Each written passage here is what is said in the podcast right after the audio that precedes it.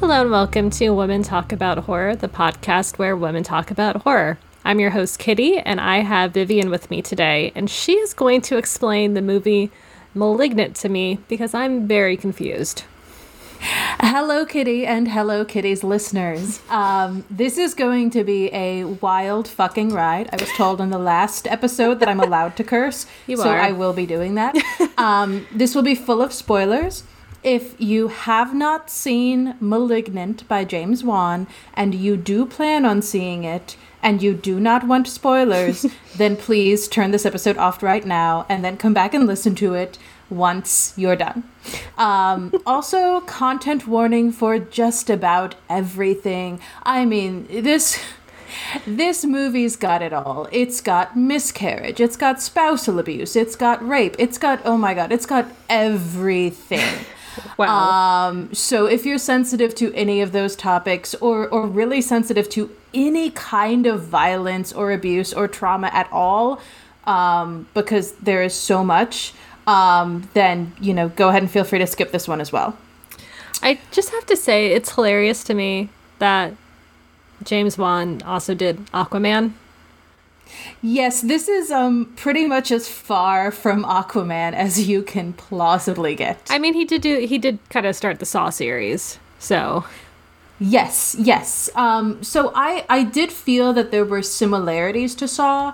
Okay. I felt that this was actually more moralizing than Saw, and I found the Saw movies very moralizing.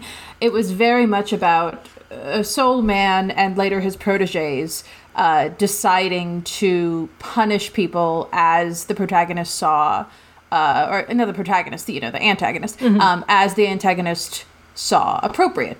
Right. Um, but as the viewer, you sort of knew, oh, okay, I would never be like Jigsaw. I would never kidnap these men whom I've decided are. Uh, you know, arbitrarily against my moral code over all the other men against my moral code. And, you know, some some women in there too, even in the first one, as I recall.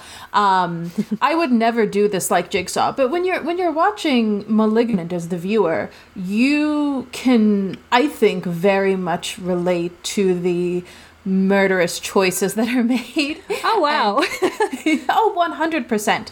Um, so, for instance, I have a policy that I'm I'm only willing to break sparingly, which is that if somebody in a movie or a TV show um, commits spousal abuse or they're a rapist, uh, that I need to see genuine comeuppance for them at the end. Um, and and this one delivered. This movie delivered. Okay. Um, for instance, I'm, I'm, I'm about to spoil another show, but y'all have had like six years. So, Peaky Blinders, um, at the end of season two, when the detective is murdered by the woman whom he sexually assaulted, I thought, okay, I can live with this. I can watch the rest of this series. Um, because because it, it you know, I it, it is a bit of a moralistic approach to art, um, but I'm not ashamed to say that sometimes I have a moralistic approach to art, um, and so *Malignant* did deliver. So uh, before I before I speak about this too abstractly, um, I'll well I'll first give you the context in which I saw the film. so I. So I saw the film, a horror film about you know serial killings um, with a stranger from the internet. Um, at least. amazing. At least it was a female stranger. I don't know if that makes it better. Um, I, I am a ha- happily relationshiped woman, but I, I did think, and and Kitty, I'm sure you, you feel much the same after uh, you know the events of the past year and a half. I need some local friends who are not anti-vaccination. yeah. yeah. so I thought, oh, I'll try this new Bumble BFF thing, and um, you know, I, I started talking to a woman who was like, oh, I'm I'm also really into horror movies, and, and I'm really into you know obscure films and cult films, and I've heard that *Malignant* is the next great cult film, and I'm like, yeah, that sounds awesome. Let's go do this, and uh, so we did, and the uh, it was it was by the way at, at one of the more run down theaters in the area, Which Which I hate to say. Uh, the AMC Highwoods. I don't even know that one. Yeah, it's it's it's not run down as in like, oh, this is a legitimately dangerous place. Like I've I've I've done it's it's a theater nearest where I grew up and where I started my career. So I will just say that I've done some really interesting things in that parking lot that we don't need to talk about on a horror podcast. Uh, when I was like 20, 21, you know, it was it was a totally different time. Um, but the decor has not changed since I was 20 or 21. I was Um, I was imagining like the old Britton Eight theater that's now a church. You know, Oh, not that bad. Oh, well, actually, no. This, no, yeah, this would totally be ripe for the turning into a megachurch. I, I do know the type you mean. Yeah. yeah. Um, so it's it's not run down like sorry to non-local listeners. It's not run down like Port Richey, but it's run down like maybe this won't be a theater forever. Yeah, that is the vibe. That is the vibe. Okay. Um, so nothing, nobody is there on a Monday night. No. None of the decor has changed in the past. Honestly, I'm going to say 17 years because I remember going to that theater when I was 12 with schoolmates. So I, nothing has changed in 17 years. Um, and so my new acquaintance and I walk up, and the gentleman selling the tickets says, uh, as I recall, it was a, thick New Jersey accent, and, and and he says, um, "Oh, you know, uh, this is a real Hitchcockian film. You know, you love the Hitchcock movies. You got to get. We're, we're putting on some five dollar films, some five dollar horror later in October, and uh, you know, this is a real Hitchcock film. You're gonna love it."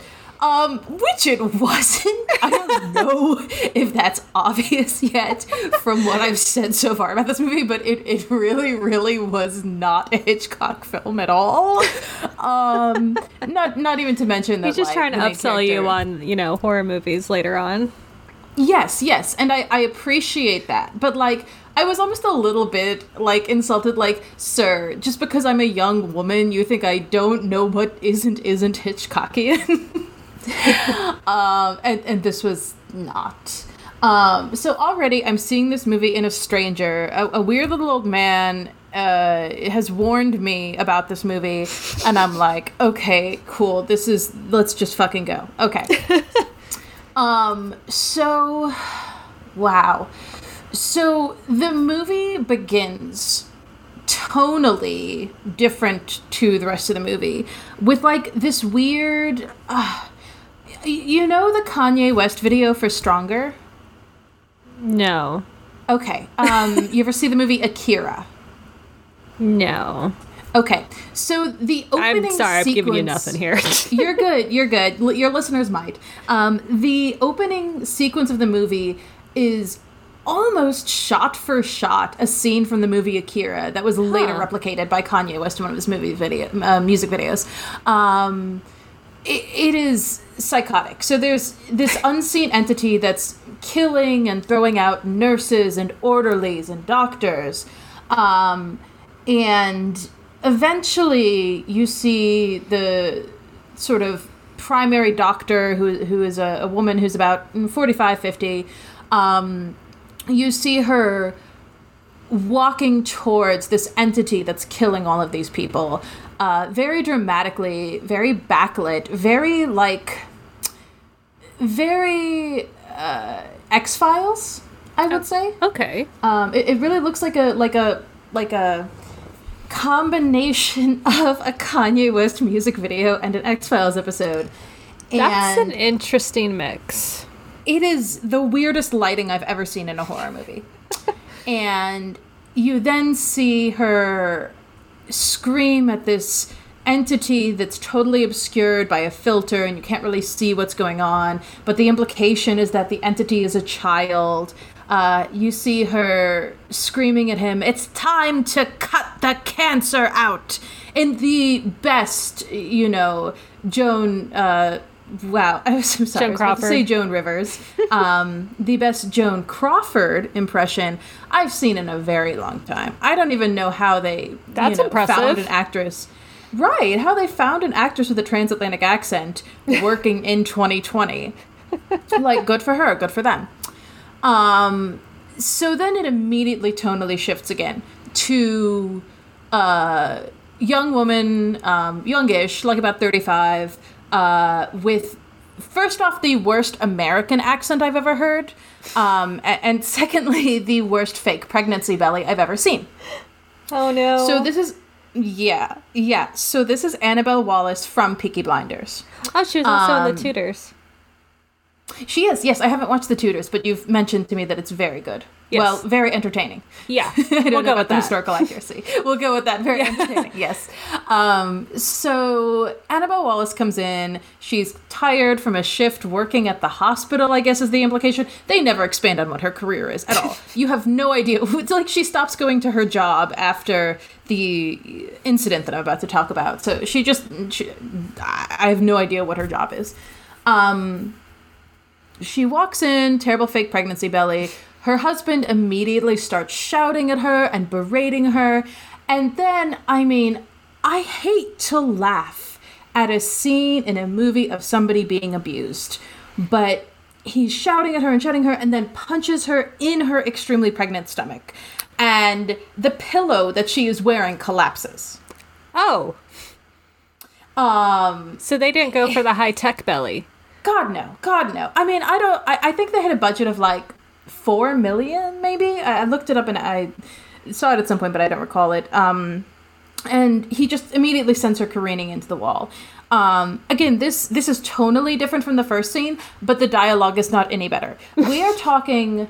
uh, Tommy Wiseau, the room level dialogue throughout the entire film just loose ends that go nowhere, uh, bizarrely sentimental statements, uh, plot holes that are never resolved. So he's just standing up and saying things like, You're killing my babies, Maddie. And then he punches her. Um, In in the stomach where presumably his baby is. Yes. As he's So- yelling at her for killing his babies. Yes. So he is already established Okay. as yes, not just a monster, but an abject idiot. Yeah. Um, so she wakes up after he's given her a concussion and she's bleeding from the back of her skull. So that's already really bad. And she just decides to lock him out of the bedroom and go to sleep. Um, interesting choice. So then, while he's sleeping on the couch and she's sleeping in the bedroom, an entity that is maybe corporeal, from what you can see as the audience, uh, comes and attacks them both, uh, kills the husband um, very quickly and painfully, uh, twists his neck like 180 degrees, fully 180 degrees, and um, then pushes the main character back so that she falls and probably has another concussion. Um, she What? wakes up in the hospital. uh, Yes, yes, yes. So just this this big like imagine a man in a ghillie suit. Yeah. Yes, that is basically the entity that you're seeing. It pushes her back. Yes, yes. um, so then she wakes up in the hospital, and her sister's with her, and the, a detective's with her, and they say, "Oh, you know, we're so sorry you lost the baby, and also your husband is dead." Um, and she's catatonic with grief. Understandable, okay? But then in a couple days, she goes, "Okay, yeah, I'm ready to go home. Let's go home." Okay, so she's hanging out in this house where her husband was just murdered by an unseen entity. Um, you know, huge source of grief and tragedy for her. And I mean, that's just horror movie logic, though. Oh, oh, one hundred percent. Everything you see in this film is oh, this is a white person doing this. Okay, that makes sense. I mean, just none of the main character's choices make sense at all. And you can kind of tie up some of the plot holes by the end by saying, okay, she had somebody else controlling and manipulating her, but eh, it doesn't make sense from the beginning. So it just feels a bit like a Deus Ex Machina to say, oh, she wasn't herself. Um, Okay. Yes, yes. So then she goes home and her sister comes by and her sister goes, "Oh, you know, I can tell you're so upset and there's something you're not telling me, you know, even despite your suddenly dead husband." And she goes, you know, again in the worst American accent. She goes, I'm I'm so sorry to tell you, uh, Sydney. You know, I I I've never told you this before, but mom and dad adopted me when I was eight, and I know you don't remember because you were born when I was eight. I'm adopted, and the sister just has this horrified look on her face, and I'm like, oh oh shit, here we go. It's time to buckle in because nothing is going to get more politically correct from here on out. Um, they've already, you know, sort of put forth that like adoption is something bizarre and shameful and also that the parents hid it from the younger daughter. That's really special to me. Um to say oh no no your your older sister she's she's not adopted. Why would you ever think that? Like very weird very weird. Um different time i guess if the different time was 1994 um so um I feel I feel like I was given children's books uh, like you know very very nice and gentle children's books about adoption. I wasn't even myself adopted. I just had adopted family members. So no, like, I had um, a friend when I was like four or five who was adopted, Mm-hmm. and I remember the family was very open about it. And apparently, once I just Yeah, had like a full on conversation with them about adoption because I was that kid. yes yes Yeah, always like- curious I was intelligent. Oh, thank you, thank you. Um, but yeah, adopt. That's a weird thing to be like. This is my big dark secret. I'm adopted. Yes, so that was like my immediate feeling of, oh, this is like a Tommy Wiseau script. This is like, and I hate to, I hate to put this on the script writer alone, um, especially because so many people made like directing choices in this movie. Um, I, I don't want to put it on the script writer because first of all, I'm sure she's written plenty of other good movies. Um, and and second of all, maybe it's the directing and the acting choices that got us to where we are that made it seem like a Tommy Wiseau script being filmed with a huge budget. I just think it's Um, weird that Annabelle Wallis couldn't pull off a like actual American accent. Like she's Oh, a she fairly big actor, you know. Yeah, and I think that she she was well. Mm, well, if we're being completely honest here, I thought her Irish accent in Peaky Blinders was bad. Okay, I haven't seen So- Peaky Blinders. I've, I've I've literally only seen her in Annabelle and in um the Tudors, but I don't remember much about Annabelle Fair, for whatever fair. reason. Except have I, thought it was Annabelle. funny that her name is Annabelle and she was in Annabelle. I'm pretty I- sure she plays a pregnant woman in that movie too. Now that I think about it, though. Well, hopefully she had a better prosthetic in that movie. I can't like it was years ago. I can't remember, but good, yeah, you're good. Yeah, she was because the Annabelle doll wanted to take over the baby. Oh, great! I've done that. um, and the sister just looks horrified. Um, but I mean, it's it's not like some weird manufactured plot point that the sister is in fact horrified. She's still very you know supportive and loving of her sister. Okay. Um, so then Madison, the main character, starts having these visions where um, she sees this woman being kidnapped but not killed. And then she sees the woman at the beginning, uh, the doctor with the transatlantic accent. Um, she sees her being killed with like one of her own trophies. Um, okay. Yes, yes. So I believe she sees one more murder before she goes to the police. Um, like she sees uh, an older heavyset man being murdered, and then they find out, oh, he was another doctor in this hospital they showed at the beginning. Um, so she goes to the police with her sister. The sister flirts with the hot detective. Um, and the hot detective is who? The hot detective is George Young. Um, so I mean, same, but also it, it was a very weird tonal dissonance for them to be like, well, we think that my sister is seeing all these murders, but also I really want to fuck you. like it was uh, again a little bit Tommy Wiseau. There, there Um, seems to be like a tonal problem in this movie just so far, and we're not even like deep in it. huge tonal problem huge um i say problem i I don't know to what degree it may have been intentional to have that degree of dissonance. Um, this is either this movie, you know, I'll say it right now, it's either genius or trash. And I have trouble deciding which I feel it is, but it is either genius or trash with no room for nuance at all. Okay. Um, yeah. So they meet the hot cop. They say, "Oh, you know, there's a mystery afoot. All these doctors are being murdered." Um, and then they visit their mother. The, the girls visit their mother, and they say, "Oh, what could?" We possibly have, uh, you know, done to trigger these memories? Why doesn't Madison remember anything from before she was eight years old? And she only has memories from eight years old when she was adopted.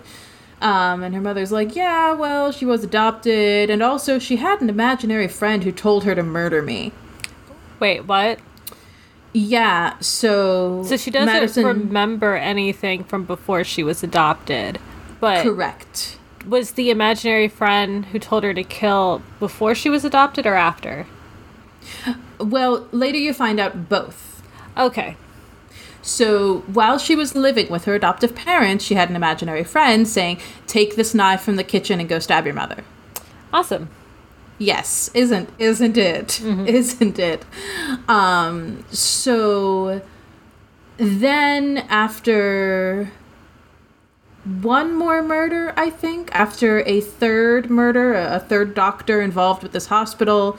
Um, Madison goes, Oh, you know, I, I need to dig deep in my memories. And while she's working with this hypnotherapist to try and remember her life before she was eight years old, the woman who we see being kidnapped at the, you know, sort of beginning of the middle of the movie, uh, beginning of the second act, if you will, mm-hmm.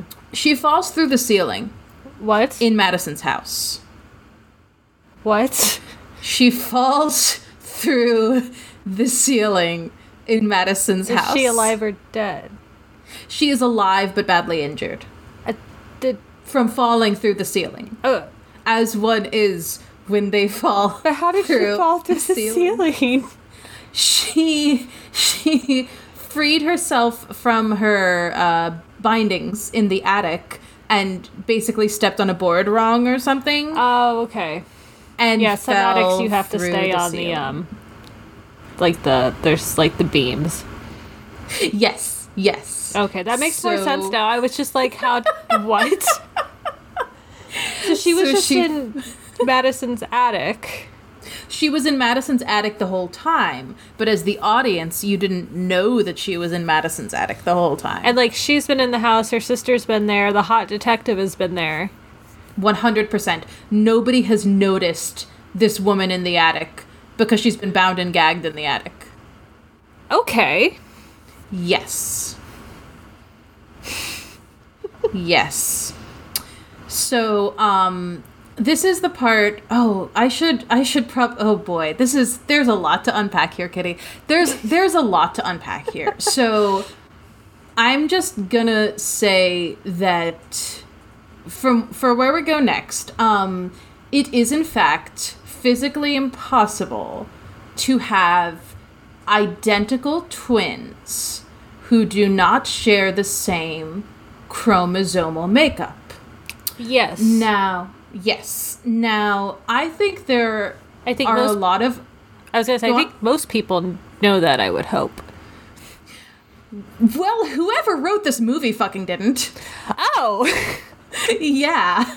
Oh, yeah. Um but, uh, yeah, and ooh, golly. Um okay. Um so I think that there are there is media with good, respectful representations of identical twins who might have had the same chromosomal makeup at birth, but then their gender presentation mm-hmm. and, and, gender identification as adults differs. Right. Um, for instance, uh, the I won't spoil anything here, but um, the Adventure Zone put out a series uh, with characters where uh, they were identical twins and one uh, as an adult identified as a cisgender man, and, and one as an adult identified as a transgender woman.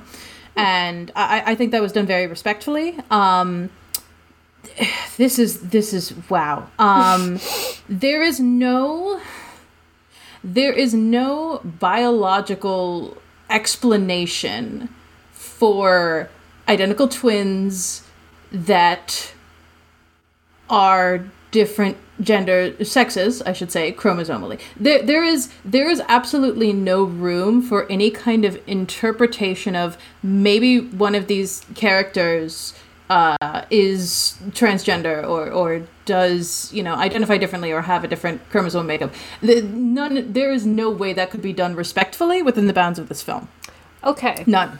Zero. None. so, you know, I'm just going to say thank God they didn't even try to go for that angle because they would not have done it respectfully. Um, but also, there's like no respectful head headcanon in that sphere for this movie. Like, there's the. It's just, it's, it's so batshit insane. It's so batshit insane.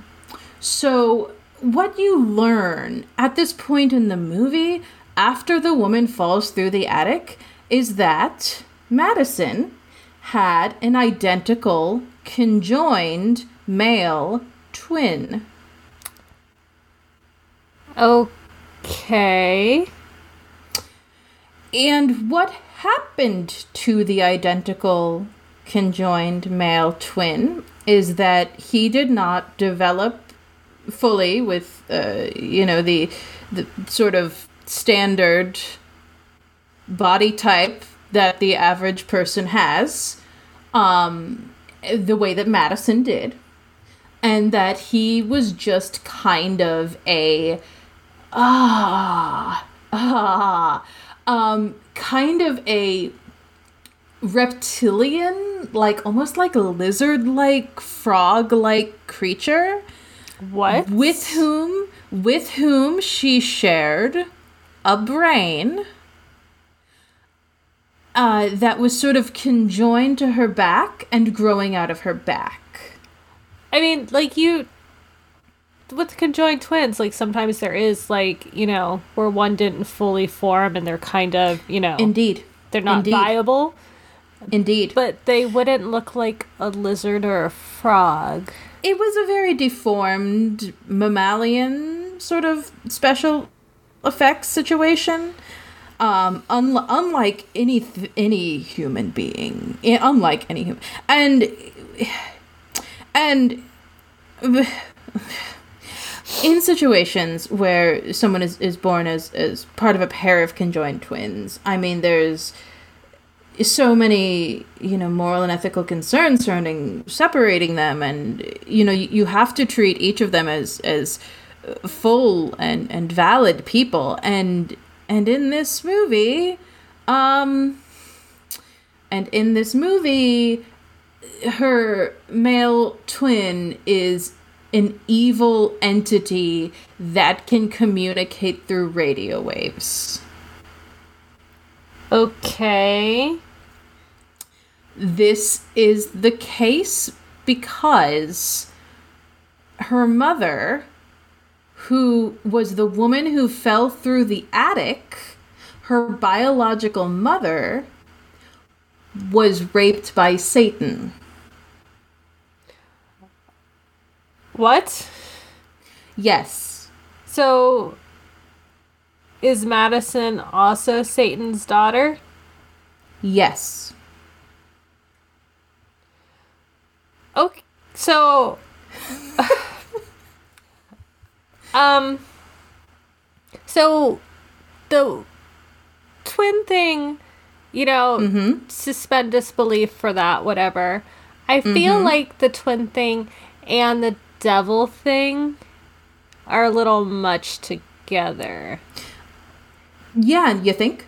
Like if the twin had been like a fully formed separate person, I feel like that would have Uh-huh. worked better. It was not. Uh huh. It was not. yeah. I feel like it was a fully formed like separate person who found out, you know, who his father was. Like that would make sense. Mm-hmm. I don't feel like this does. No, no, no, it, it doesn't. Um, so at this children's hospital in the beginning, you'll you'll recall the line, "It's time to cut the cancer out." Mm-hmm. What happened there was Gabriel is the name of her twin, by the way. Gabriel, the the male twin, um, was uh, they did surgery to separate all that they could, um, thus destroying Gabriel's body and every part of his brain that they could, and left a little bit of his brain inside Madison so that she would still keep her whole brain. And they just shoved his brain inside her skull and closed up her skull. Okay. And when her abusive husband threw her against a wall and cracked her skull, that awakened the remnants of her evil twin that lived inside her skull. Okay. And all of these murders that have been committed were actually committed by Maddie as the evil twin in her skull was manipulating her to murder people while running backwards and throwing up her hair so that you could see his weird little teratoma face. Um, and she would, you know, jump on people backwards and stab them backwards, and like she strangled her husband backwards. Um, and he would be manipulating her into this sort of like mind palace where she didn't know what was going on and she couldn't see that she was the one committing the real murders. Um, he would be murdering all these people with the use of her body backwards. Okay. Uh huh. Um. Uh huh. You know, this is not what I got from reading the Wikipedia. Yeah, yeah. I um I think that the Wikipedia entry is a little bit dry considering the actual content of this film. Yeah. Yeah. Yeah. Yeah, cuz that that part I wasn't expecting at all. I kind Yeah. of thought like I knew about the parasitic twin thing. I kind of thought he somehow was like a spirit that was like No, taking was shape. But it's No, this actually was- he's hijacking her body. Yes. Yes, he is hijacking her body. Yes. Okay. Um and so he has super strength to murder all of these people, to climb walls, to run and jump from high but it's places just unscathed. Madison's body. but it's just Madison's body. So then at the end, we learn that Madison has the same powers as Gabriel, but is using them for good instead. And she will use her uh, uh, telekinetic manipulation, her super strength, and her ability to, uh, I guess, control what Gabriel sees for good like some kind of fucked up superhero. Okay. Mm hmm. Mm hmm. Yes, at the end, after Gabriel, with the use of her body, has killed an entire police precinct, um, because she she went to jail, you know, for the murders that she committed. Mm-hmm. Um, she locks him away in his own mind palace and rescues her sister, and says. Oh, it turns out I didn't need a blood connection after all. I'm just happy we're family. I I feel like they didn't need to add that sentiment because they were already acting like family. So again, it was a Tommy Wiseau level script, or I should say, a Tommy Wiseau level interpretation of a script. All right. Yeah. I yeah, so like I said, I read the Wikipedia. Mm-hmm. And I, I think I texted you and was like, I read the Wikipedia of Malignant and I don't understand. And you're like, oh, I've seen it. I'll explain it too. But this is not what I got from the Wikipedia. Yeah. Yeah. I Um, thought so. I thought, like I said, the twin was like a ghost or something killing people. I thought I this was like a ghost that- story. yeah. No, I thought that at the beginning with the sort of ghillie suit entity. Yeah. But that was mostly um what's the word? There was mostly red herrings. That was like mostly misdirection when you would see sort of these spiritual entity actions. It was it was misdirection. It was it was it's it's very bizarre to me to throw a red herring that big into your own film that you yourself completed. Mm-hmm. Yeah. I just, I feel like there's ways that that story could have kind of made sense. You know, especially if we're go- yeah, the, but so like if you're going with their the children of the devil, like it being a ghost story makes a little more sense. Or like you know, maybe the devil took the bad twin. Yes. You know, when they were born, and you know that there were ways that this. In my head, I'm thinking it could have worked. I don't know if on screen it would work, but there's, you know, ways where I'm like, I think this would have worked out better if they'd done this. Yeah, I, I think that um there there should have been a, a crowdsourced opinion on this plot. Um because the real execution of it was batshit insane. I mean, I've only seen the first Insidious movie, and they're mm-hmm. not bad. So mm-hmm. I, I'm a little confused here. As am I. I, I I always feel strange about what I would consider the genre of the intentionally bad. There's intentionally bad, like Thanksgiving, which I found no joy in. Um, really, Thanksgiving 3 was the one that rotted my brain, and I will never get those two hours of my life back, which I deeply regret. Um, this, I would say, was. It was intentionally bad, but it was still enjoyable. And I just question, I do question whether intentional badness was the way to go in a film that could have been better and still executed on the same plot points. Yeah. I'm. I don't know. It just. Why? If I knew, I would tell you. I mean, I did not enjoy the later Saw movies because I felt like they just ended up mm. being, you know, just way too gory for gory's sake and didn't really have the Yes. story. Like when they started retconning stuff, that's when they really lost me. I was not the biggest fan of any of the Saw series, but the first movie at least I feel was good and had, you know, an interesting complete story. Mm-hmm. I think they lost that later on, but Yeah. you know, I mean, you sat next to me at uh, the Rise Rise of Skywalker. Yeah. uh, you know how I feel about retcons. Yeah. Yeah. Same. Yeah. Um, I did see that there's probably going to be a Malignant too. Yeah. Are you going to see it? I'll have to, right? I am I am now invested in this poor woman who overcame an abusive relationship by killing her husband. I mean, good for her. Um, good for her, exactly. It's it's it's like that uh, Arrested Development quote. You know, she drove her kids into the lake. Good for her.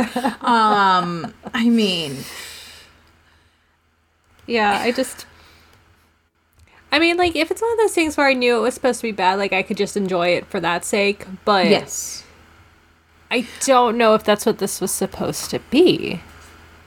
I don't know either, and I feel like James Wan won't give viewers the pleasure of knowing. Mm-hmm.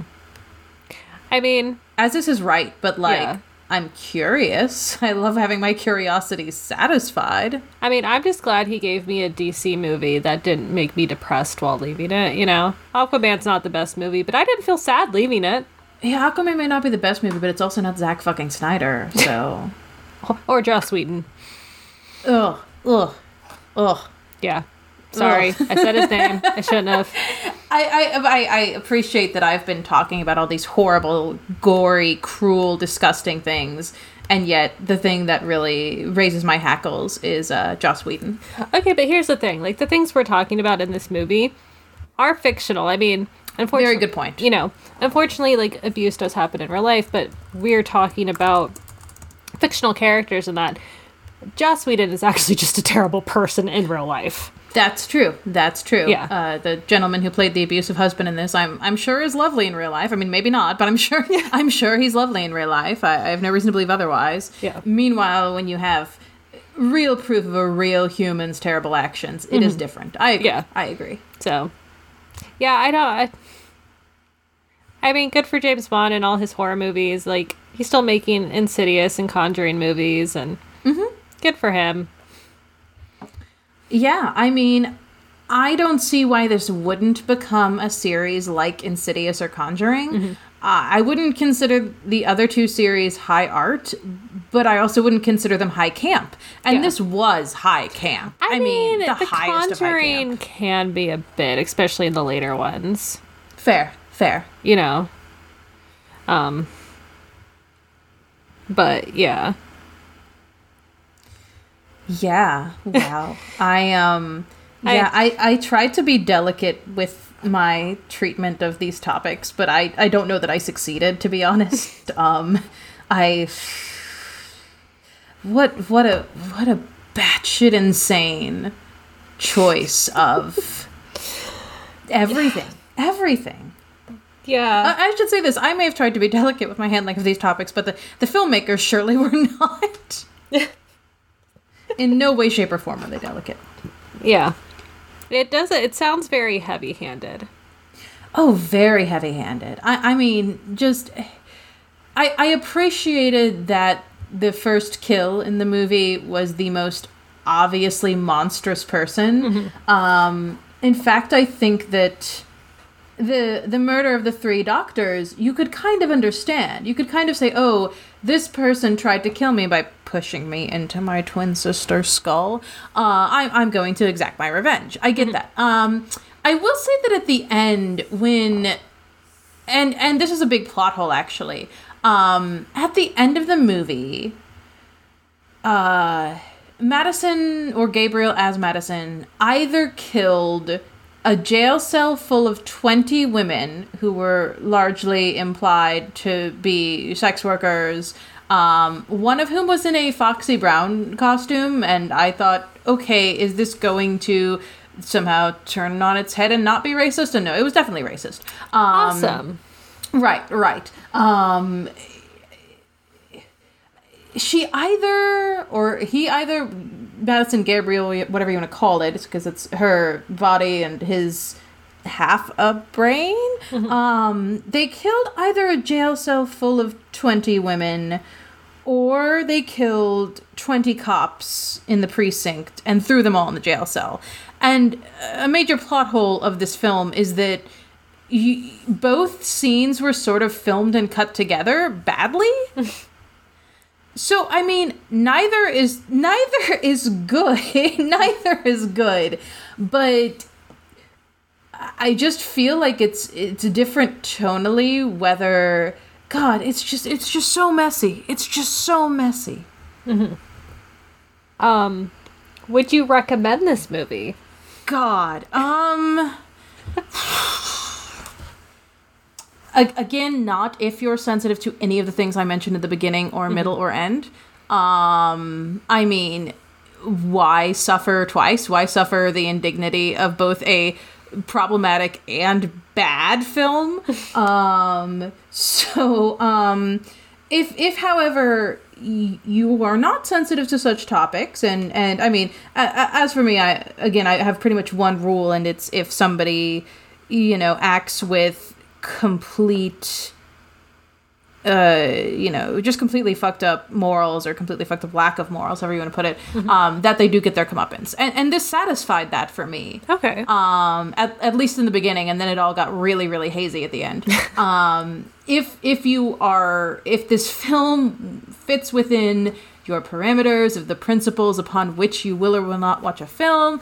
Um, if you are not sensitive to just a shit ton of gore including medical gore um, because I, I don't think i mentioned how incredibly graphic the videos of the operation to put gabriel inside madison's head were. You did not.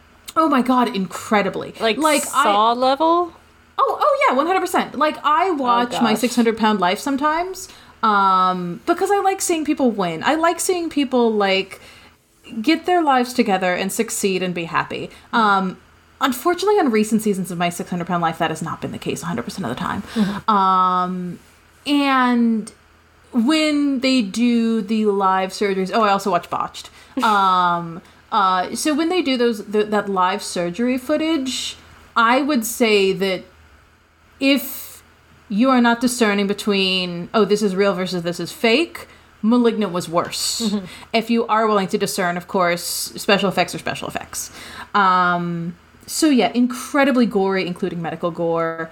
Um, just with you, you know, with a shit ton of content warnings, with those caveats. If you're not sensitive to it, if you really enjoy high camp horror, then I would recommend it. If you want to see what it would look like if Tommy Wiseau was given millions of dollars to make a horror movie, I would watch it. Yes. Okay very long answer to a simple question because I, I, I mean, would I recommend this movie for you know every Jill and Jane off the street? Fuck no. Um, but also like I, I don't think it's a work of staggering genius such that like oh you're really missing out if you don't watch this movie because you're sensitive to some of the topics. That No, no, no. There's so many better movies to spend your time on. but if you're I mean, if you're insatiably curious about things that are dark and disgusting like I am, then yeah, be up your alley. Yeah. okay. Well, thank you for being here with me tonight, Vivian, and explaining this movie to me because the Wikipedia really leaves a lot out. It's really sanitized, absolutely. Mm-hmm. It, like I just looked at it while we were talking. It doesn't even mention that their dad was the devil. Yeah, which I think implied. is an important plot point. I feel like it's a very important plot point. Yes. Yeah. So, Wikipedia writers, go fix that, please. All right. I will see you guys next time. Bye. Bye. Women Talk About Horror is produced and edited by Christina Paz. Music by Fesliyan Studios. Please follow us at Women Talk About Horror on Instagram. Please join us in two weeks for our next episode.